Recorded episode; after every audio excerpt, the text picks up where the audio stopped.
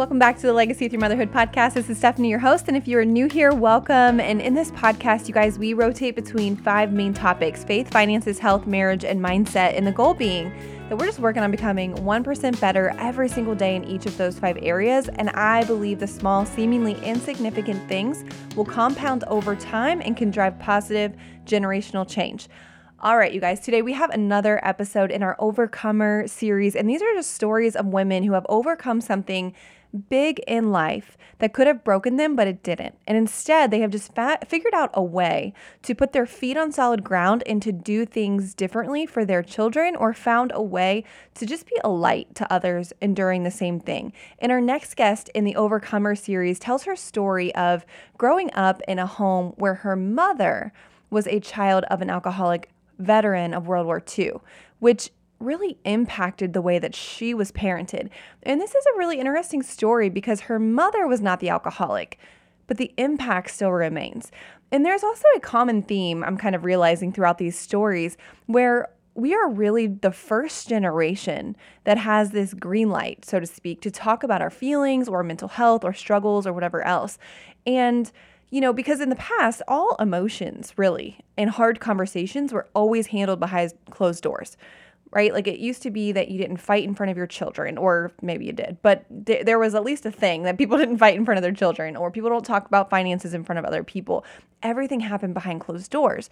And there is still a stigma around this mental health and talking about our emotions and all that thing, but we are definitely more open now, which is such, such a blessing. And so our guest today graciously opens up about her story and is the founder of My Body Couture and has been quoted in Reader's Digest, Prevention, Women's Health, Cosmopolitan, Working Mother, Spark People, My Fitness Pal, Beach Body. I could go on, okay? So please welcome Janice.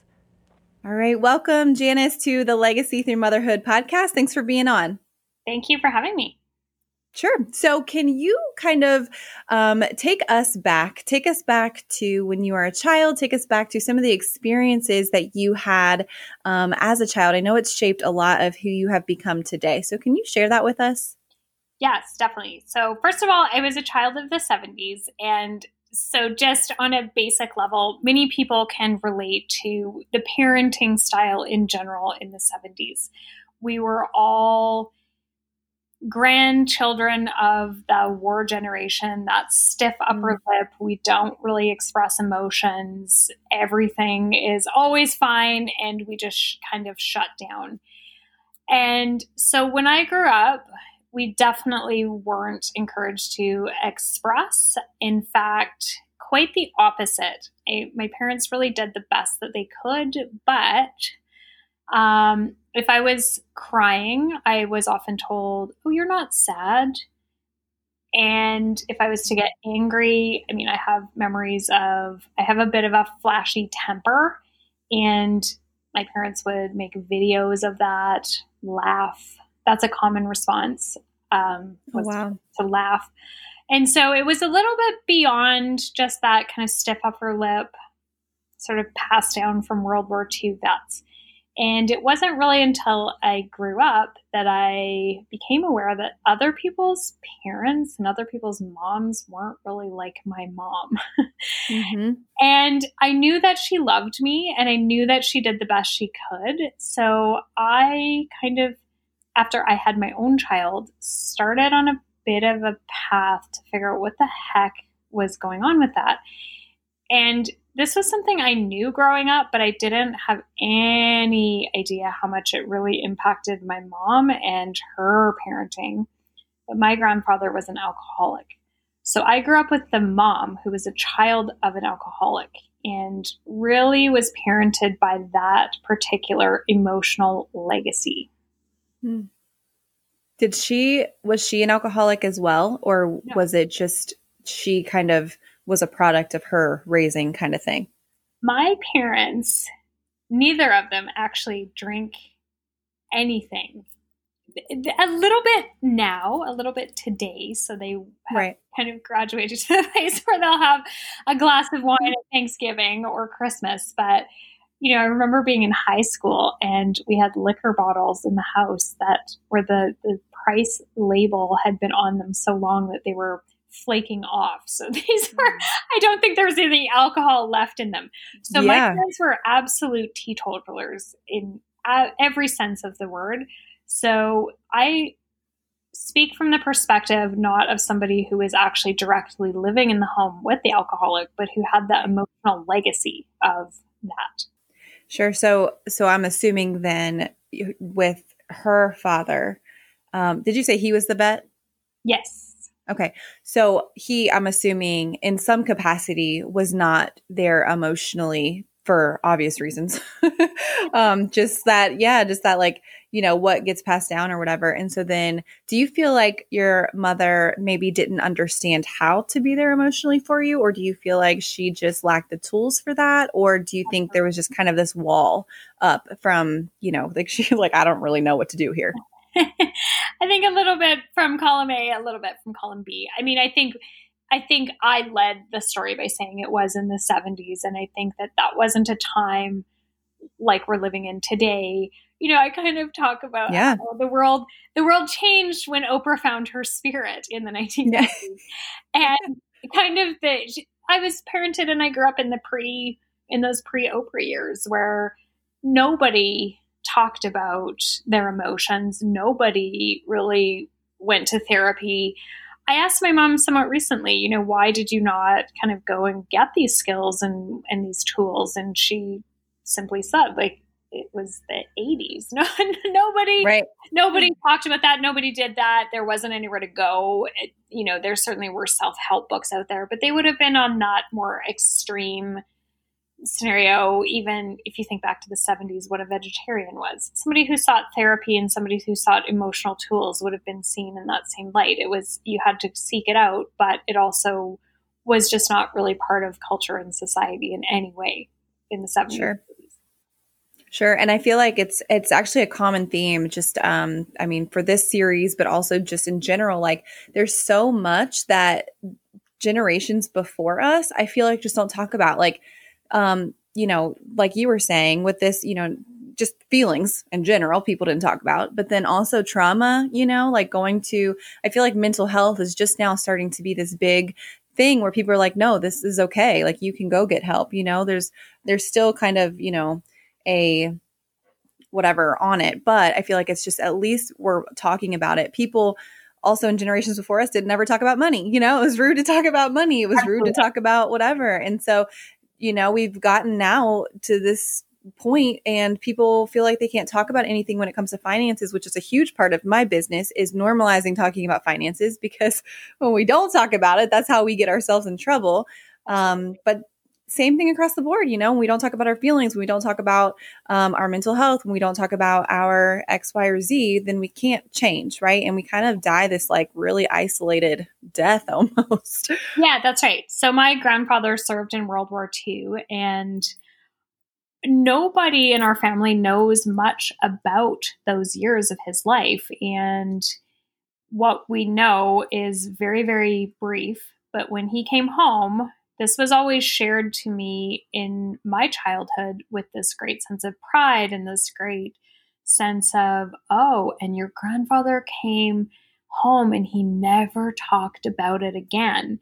And now that I have the emotional skills in the toolkit and have done a lot of reading and work around this, that is absolutely a red flag for the man was traumatized and sure. came home and didn't have any kind of tools or ability to start processing that, to start unpacking that, and became an alcoholic, which had tremendous ramifications on the family. He was he was a functional alcoholic. He was a bureaucrat. He did a lot for his job in terms of being a very important high profile figure. So he was able to be functional, but there was a lot of dysfunction in terms of emotion and how it got passed down through our family. And my child would be his great grandchild. And we're still unstranding and unweaving the impacts of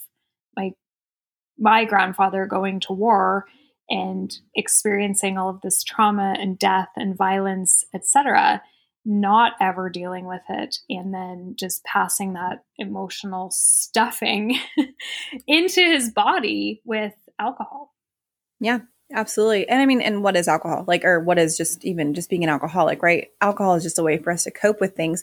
Yeah. And it is really interesting um, because we don't real I mean, I think that we've all kind of heard of the addiction gene, right? Like I feel mm-hmm. like that's something people have talked about and and how that can get turned on for generations. And I think it typically will take it takes like four generations for that to be able to be turned off. And so like the next four generations are predisposed to that. They're just more vulnerable to become an addict. And it, listen, it doesn't even have to be alcohol, right? It could be drugs, it could be sex, it could be relationships, it could be whatever. It doesn't matter.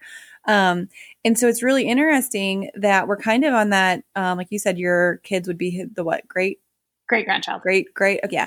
So whatever that fourth generation is from the world from World War II, it's like there is like epigenetics of trauma. Actually, I have a whole episode on that with a um with an interview that I did. But you know, all of that trauma that your grandfather experienced got passed down to your mother, which is also in you, which is also in your child, right? That's still four generations. And so to be able to talk about that now is so, so powerful. And so I know you talked about you having a child now. So what are some things do you feel like you're super aware of because of your past that you really want to kind of like change the narrative on with you? Is, I'm sorry, do you have a son or a daughter? I have a, a son. Gotcha. So what kind of things are you specifically like, okay, we're really honing in on on this because this needs some work? Well, I have a specific recollection of, you know, I don't remember how old he was, probably 3. My son really has always been very emotionally even and quite stable. He wasn't a child who had a lot of temper tantrums. Um, but I would find myself actually flying off the handle. So things would build up and I would just, you know, come into that flashy temper piece of myself, which mm-hmm. doesn't actually frequently, honestly, doesn't get triggered a lot. But what it really was a result of is just things building up and me feeling like I had no outlet other than at some point the the top blows. I start shouting and I just I, I lose it. And yeah. I remember I don't even know what the issue was, but I was starting to get really agitated. We were on our way somewhere. We our garage is underneath our building. So we have to go down some stairs to get downstairs. And I just remember feeling the sense of agitation, telling him to stop whatever little thing. Honestly, I don't even remember what it was. So it was something that really didn't matter, but I was getting emotionally agitated as we were walking downstairs. And I kind of said, you know, if you do that one more time, I'm going to lose it. And I completely lost it. And I was standing outside the car I, I had the foresight to get out of the vehicle and I was ju- it, it, was there was snow outside. I was jumping up and down. I was screaming. There was no one around, and I live in the middle of a city, so I don't even know what if somebody saw yeah. it, heard it, or did it. um, and I have a distinct memory of looking through the window at my son, who could see me. My hands were in fists. I'm jumping up and down. I'm screaming. I'm literally having a temper tantrum outside the car and he looked at me and laughed because it was something that he thought basically I'm putting on a puppet show for him or and at that moment it was a huge change in my parenting cuz I recognized that I literally had no skill set whatsoever in dealing with frustration, in dealing with anger, in dealing with sadness, in dealing with overwhelm, in dealing with grief, in dealing with you name the whole gamut of that negative emotional piece. I didn't know how to deal with any of it because I hadn't been given any skill set in my childhood. My childhood was you're not sad. And if you're angry, we're going to laugh at you. You got to shut that down. So until I had a child living with me 24 7, kind of pushing the button, pushing the button, pushing the button. Right. They're known for that. yes. I could kind of just box that up, shut down all those negative emotions. I realized subsequently that it also shut down a lot of the positive emotions, but that's a separate mm-hmm. issue. Um, mm-hmm. And just kind of leave the situation, or you've already identified some of the things that I used to do. I would exercise too much, or I would shop too much, or I would drink too much, or, you know, there was just always that. I wasn't quite at the place ever with any of that where I was in quote unquote addict, but I would just have a constant stream of coping mechanisms, all of which were to just sort of blunt all that out. And I got to that day where I'm jumping up and down in a snowbank with my son in the car, who mm-hmm. is of the age where he should be the one having the temper tantrum, and realized that I just did not have the emotional skills and toolkit to parent a child because the way that I had been parented was simply don't have that feeling. And I'm not wired to have no feelings. So if I'm going to have these feelings, this isn't the legacy I want to give to my child of having temper tantrums when when he's the calm one. right. Wait a second. so I feel like I feel like there is just so there's so much there because seriously I feel like our kids will trigger things that happened when we were children as we're parenting them, you know? And it's like, it's usually the kid. Well, we have four boys, but like, it's usually the kid I feel like that reminds me most of myself at that age. I'm like, yeah. man, we are going head to head right now. And it's truly like, because well i i would never have been able to act like that at your age or i would have you know what i mean? And it's like this all of a sudden you almost like go back into like your inner child and you become like scared or almost or you become defensive or you you know i don't know. Like it's this weird thing that happens i feel like when we become parents and we see little mer- uh, versions of ourselves we're like oh man. This is the truth. This is totally the truth. Yes you are you are watching yourself but you have no control over that self and that's what actually really made that shift start to happen for me because that's really how I coped with my emotions was to control them because I learned that they were not welcome. They were in some cases borderline dangerous and nobody wanted them around. So I could control them. But I can't control my son's emotions. right. So that's where I really felt like I needed to make some generational changes because much as my parents used that kind of iron fist to control those emotions, I wasn't able to in myself. Right. And so then we we got to try to figure out how to show up. So we have to learn the skills first, right? Like we have to learn the skills so that we can teach them the skills, um, which is almost harder, right? Sometimes we wish we just freaking knew how we could say it and then whatever, but we have to also show, right? Like more is caught than taught. So we have to be able to be mad in front of our kids and self regulate so that they can see what the heck we actually do. Um, we can't just be going off the handles and then yeah. telling them to like control themselves. And I think that that's where that generational trauma really manifested in my childhood because there was never a time, and to this day, it still has never happened. My parents have never had an argument in front of me or any of my siblings, all the emotions are handled behind closed doors. So there's no tears, there's no nothing but irritation that borders into anger is was ever okay to show. So I was never taught how to self-regulate and I was never taught how to have a disagreement with somebody. And I know that that wasn't something that my parents held back to be punitive or to um, to do something that was negative. It just was something that never happened in front of us. I have never seen either of my parents cry. I've never seen them get into that sort of state and have to kind of pull back. It was simply just let's remove let's remove the problem, which was usually our emotions as children. Right. That was the well, problem. So let's shut that off. And it's interesting because I wonder, do you have a, do you, oh, and maybe not now, I know that you've grown a lot and we can get into that, but like, do you feel like you had trouble kind of trusting yourself even? Like if you were not allowed to show emotion or like they were, you know what I mean? Like you would get shut down if you felt scared or angry or sad or whatever.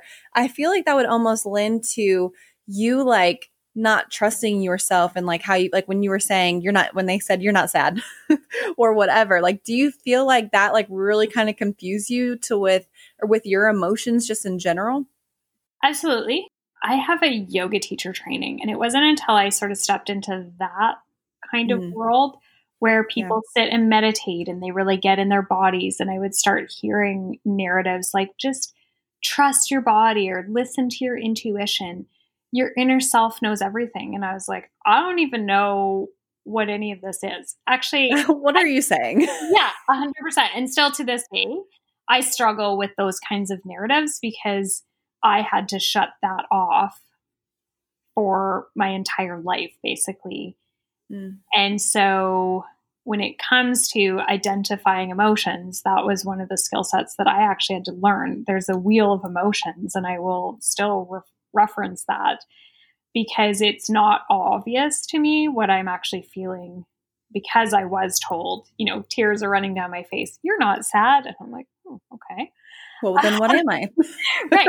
But when that's your, when that's sort of your normal, then. And, and it's from your mom who is like your person. You know what I mean? Like, regardless of the type of a relationship, it's like, well, if she's saying I'm not sad, then I don't know what this is. I'm something, but what right. is this? Right, exactly. And and what I've subsequently learned is that that is how we learn how to identify. We have that awareness and then we tag a word. I'm I'm a native English speaker, so we use an English word in my case to associate the feelings in the body and the physical manifestation of it. So there could be tears or there's, you know, stuff happening in your eyes and your head has a certain feeling, etc with that word sad, only that wasn't given to me as these two things go together. So there was mm-hmm. a whole range of emotions that I knew had to be stopped. And to this day, I struggle with crying. I mean, I, I know other people that think it's this amazing outlet. I still have internal shame and it almost is physically painful for me to cry. And when I cry, I know it's a really big deal. I don't find it that is an emotional release. It's not a benefit. It's nothing positive to me. Um, mm. But there was whole ranges of emotions on that emotional wheel. I was never kind of given words for. I didn't know the difference between certain things. Uh, there wasn't a lot of awareness there. And again, that wasn't something that as an adult that I blame my parents for. They didn't have them either. You know, my mom certainly that would have been cut off in her home. And she parented a lot of the ways that she was given, which is let's just shut that down, stay out of the way, and don't upset the parent. Well, and she was given, she was parented the way that she was parented, but then also she was parenting with the resources that she had. I mean, like we are in such a unique connected time where we can learn so much, you know? And like my mom always talks about this when like when we, like these exact these exact kind of conversations when she listens to these. She's like, "Man, where were you guys when I was trying to raise you?" Because you know, like we didn't have like I had to sit and read a book or I, you know, like there wasn't that much out there and um, you know, so there just wasn't I don't know, like you just listened to the radio and whoever was on there, that's who you listen to and it's just like okay. And I think it's really important with what you just said about um you you have to identify it first. Like you have to give it a name. And so uh, again, like I talked to, oh gosh, it's been a couple months now on a episode I did on coping skills and teaching it to our children and why it's so important. But this exact thing that you just said, let's teach our children more than just happy, mad, and sad, right? Like when my kid is is mad because his brother got something he didn't, well, you're not mad, bud. Like you're jealous. So let's talk yeah. about that. And yeah. and just because that's a different feeling. Do you know what I mean? Like if somebody punches you in the face, well, okay, be mad. But if somebody gets something you did, anyways, it's just giving them this vocabulary that is bigger so that they can cope with that specific emotion. So I feel like that's really powerful what you were just saying with that. Yeah, I think if we don't have the language to describe something and in my professional work, I do this with people's bodies. But if we cannot actually have underlying awareness and then put languaging to it, the whole message that our body's trying to give us often will just blow us by.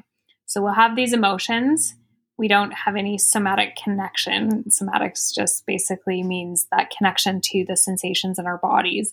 And then we also don't have that mental or verbal narrative that goes with it that identifies it, names it. There's a couple things that I notice for myself happen when I'm able to notice it and name it. And one of them is that it goes away much, much faster. So the second I can say, oh, I recognize the sensation in my body, it's anxiety it it gets cut in half versus just having this vaguely uncomfortable thing that is happening and I'm trying to stop it from happening by having a glass of wine or going for a walk or whatever it is. So I think that there's something tremendous about being able to notice and name things because we are then also put in a state of we're present for it as opposed to trying to avoid it. Sure.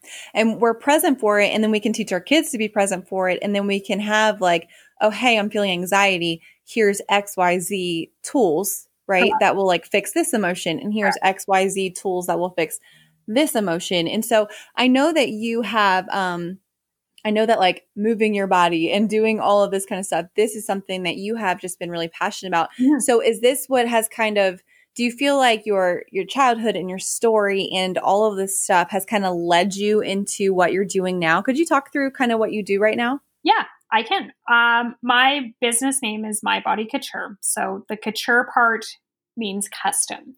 I work with people one on one who have pain in their body, and I'm a movement specialist. And when I'm talking about pain in the body, it's not from an impact injury, it is sore back, sore neck, sore shoulders, sore knees, sore hips, things that a lot of people, especially not 35 set, especially after children, just notice that there's those aches and pains and nagging bits and parts of the body that just don't feel great. Mm-hmm. Quite often, my clients have been to a chiropractor, massage therapist, an acupuncturist, etc. And much as those are great modalities, they're finding that those pains come back. And I did this work prior to, I did it part time prior to having my child, but what I've really integrated into it, I opened my business after my child was born. And I opened a business where it was truly one on one. This whole space is 400 square feet. So it is me and a client in a room. And what I didn't really anticipate was the emotional aspects that are in our body. Mm-hmm. And so, what I would generally describe now, yes, there absolutely is a physical reason why your back hurts. There is a physical reason why your shoulder hurts, etc. But there is never, ever in almost 15 years of doing this been a client who doesn't have an emotional reason as well. So basically, what a simplification of it is that we have certain processing capacities. Some people's are tremendous, some people's are quite low. And when we get to the place where we have processed all that we can, we still have to get on with our day. We have to deal with our kids, we have to deal with our jobs and our spouses and our coworkers and our friends, etc. So we basically pack up whatever emotion is left and we stuff that inside our body. And I've noticed that there's certain areas of the body where we'll commonly keep tension. So there was a client that every time she would talk about her mom, it was always related to her hips being in pain. So all of us kind of have that where depending on what the topic is or depending on what kind of area of our life we feel that stress in, it could be finances, it could be our primary relationship, it could be our job. So we hate our job or we want to quit and choose a different career. We don't want to sell our business. It could be our home environment. It could be spirituality, creativity, education. There's a whole range of different things. But when something isn't aligned and we're feeling emotional stress in that area, we tend to have it stuffed down into our body. So the work that I do is primarily on the body, but I have a space where people have that invitation to chat through things, and they do. So as I'm doing body work with people, out comes stories of businesses that are no longer serving that person, out comes stories of broken marriages that are breaking or spouses that they no longer want to be married to, outcome stories of affairs, outcome stories of you name it. I've heard everything over the years. Oh my goodness. And so I'm I'm really putting these pieces together where I'm not a therapist, but helping people feel safe to express and just share in a completely safe space where there's no shame the things that are coming out of their bodies as they're as they're releasing this literal physical compression out of their bodies out come these stories and revelations. And it's not every session it's not every client it's not every day but people can go as far as they want to with that. And i think we always think of our brains and our bodies being completely separate but they're one and the same. So when we're mentally overloaded our bodies are too but vice versa. Yeah so are you so do you do um is it more like a yoga thing? Is it more of like a massage thing? Is it more of like an exercise thing? Like what exactly physically do you or is it literally everyone whatever people need that's what you that's what you do?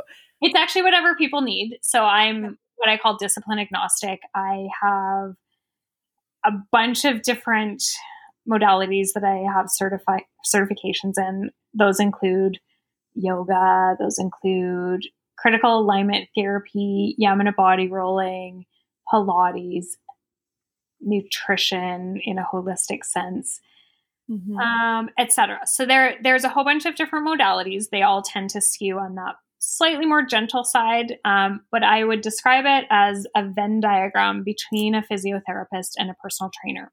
So, a physiotherapist is going to get you moving. A personal trainer is going to deal with somebody who wants to exercise.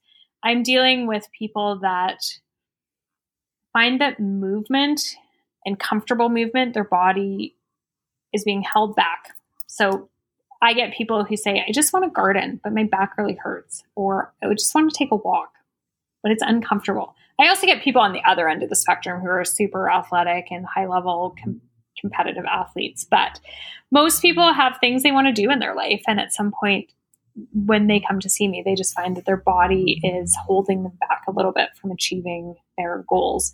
So I'm building sustainable, realistic plans that address the underlying emotions and biomechanics of why somebody is in the place where they're at. And some people don't want to deal with that emotional part. I don't force that. Um, we do have to do the physical work. Um, some people really do get into that emotional work and they find that their result is often quite a lot better. But every client leaves with underlying education that they didn't have before. So in junior high and high school, you know, we learned about our bones and muscles, but that does, doesn't really translate to how we should move as a healthy adult. Sure. And every client is going to leave with body awareness tools that they simply didn't have before. So that's then that does tend to translate into emotions. So when we're in our body and we can say, this is what a neutral body feels like versus now let's feel the side we didn't do, that's what a compressed body feels like. We can often tie that back into emotions because a lot of us are sitting with very compressed, congested emotions and emotional states, and we're not even aware of it. Oh, I absolutely believe it. It's Okay, so what you do is so interesting to me and I'm as you're talking, I'm literally th- so I like coach people through finances and through budgeting and whatever. And I have a course, it is straight money mindset. it's like it's an amazing course, but it's so funny because it's like it's I keep calling it the course that people don't know that they need because it's like it's people want the sexiness of okay, let's do a budget, let's get out of debt, let's do all these things, but the true work that needs to be done is the mindset. It is like your relationship with money and your, you know, childhood experiences with money and, you know, all of this emotion that surrounds money. We feel like money is a very tactile like thing, but it's so emotional. Um, and so I feel like exactly what you're saying. It's like, you know, people's bodies are holding them back. A lot of, yes, probably, you know, physically for certain reasons as we get older or whatever, but a lot of it is like there's a deep emotional work. There's like work on worthiness and just, you know, I mean, taking time for yourself to even freaking do it. And so it's just, I feel like there's a big parallel here because Absolutely. people want to know, like, why am I not moving forward in my finances? It's like, well, you know what to do, but you haven't dealt with the deep work that you need to, you know, the emotions behind it. So, yes. oh my goodness, on this is such good work. On the nutrition end of things, I always say to clients, eh, you know the difference between potato chips and carrots. Everybody does. you know, children do. So, if we are eating a bag of potato chips every night, that has nothing to do with the actual underlying information of what is healthy, what does my body need to eat, what is better for me. We know this stuff. So why are we not actually executing it? There's a different reason for that. it's not because we actually need the underlying education. Now, in our bodies, when it comes to movement, I do find that we often do need underlying education because we're not given it. But nutrition, I mean, Right. It's I, right. It's like chicken and broccoli is better than chips and queso. And same with your budget. You just you have an income and just don't spend, you know, like spend less than you make and you're good. Like the like the basic idea is very simple. We all know this. More nutrition. Right. We know this. We know the bottom line. It is. There it does get more intricate, but it's it's deeper than that because really like you said, you, you really know that you should probably be eating chicken and broccoli and not, you know, another cheeseburger from McDonald's. So definitely that's not the real issue here. So I think it is, it's the same, it all leads back to the conversation we were having earlier, which is emotional coping, emotional toolkits, and that whole emotional wheel which ends up impacting everything else in our life. It ends up impacting our exercise, it ends up impacting our relationships and our parenting and our finances, everything. Because if we are trying to fundamentally outrun our emotions, we're going to do these little things that we think are either avoiding the emotion or rebelling against it. And it's manifesting in weight gain or unhealthy bodies or deep debt etc but it all leads back to we just don't have that emotional toolkit to just right thrive in some area and it is funny like we were talking we were talking about earlier it really can manifest in so many ways like i i am like a budget queen. Like I literally could do anyone's budget, but I suck at nutrition. like I would prefer a cheeseburger all day long, you know, I mean most of us would.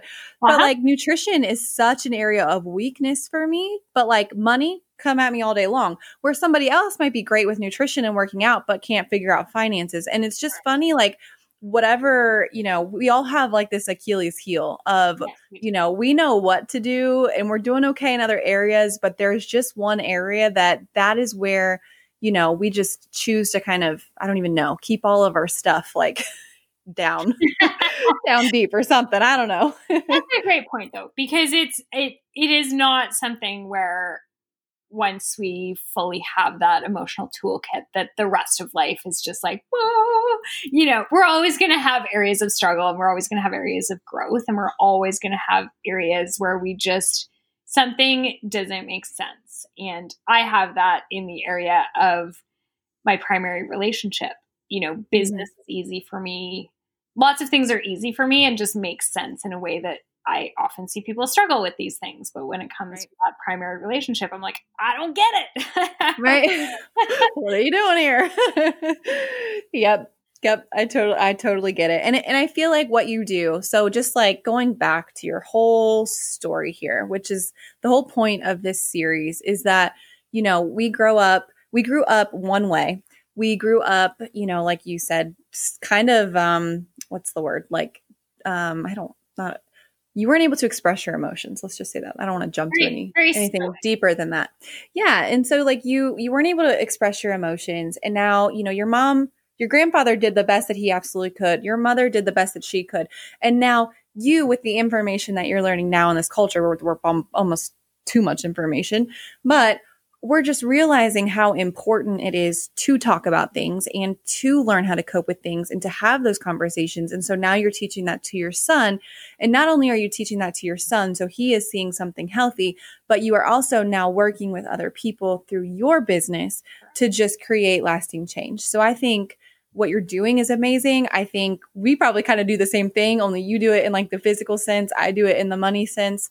Um, so I just love, I feel like we're all over all over just uh, you know doing there's so many uh, this this series has been so motivational just for me because i'm just seeing how many people have like kind of stood up you know dusted the knee the dirt off their knees and like freaking did something about it and is totally pivoting, changing course, and kind of being this like inflection point almost in their family's narrative. So I absolutely love it. Thank you so much, Janis, for coming on. Where can people find you? Like, are you, I know that you're in a, you're in like a brick and mortar, but are you also in the online space as well? I sure am. So I do complete services online.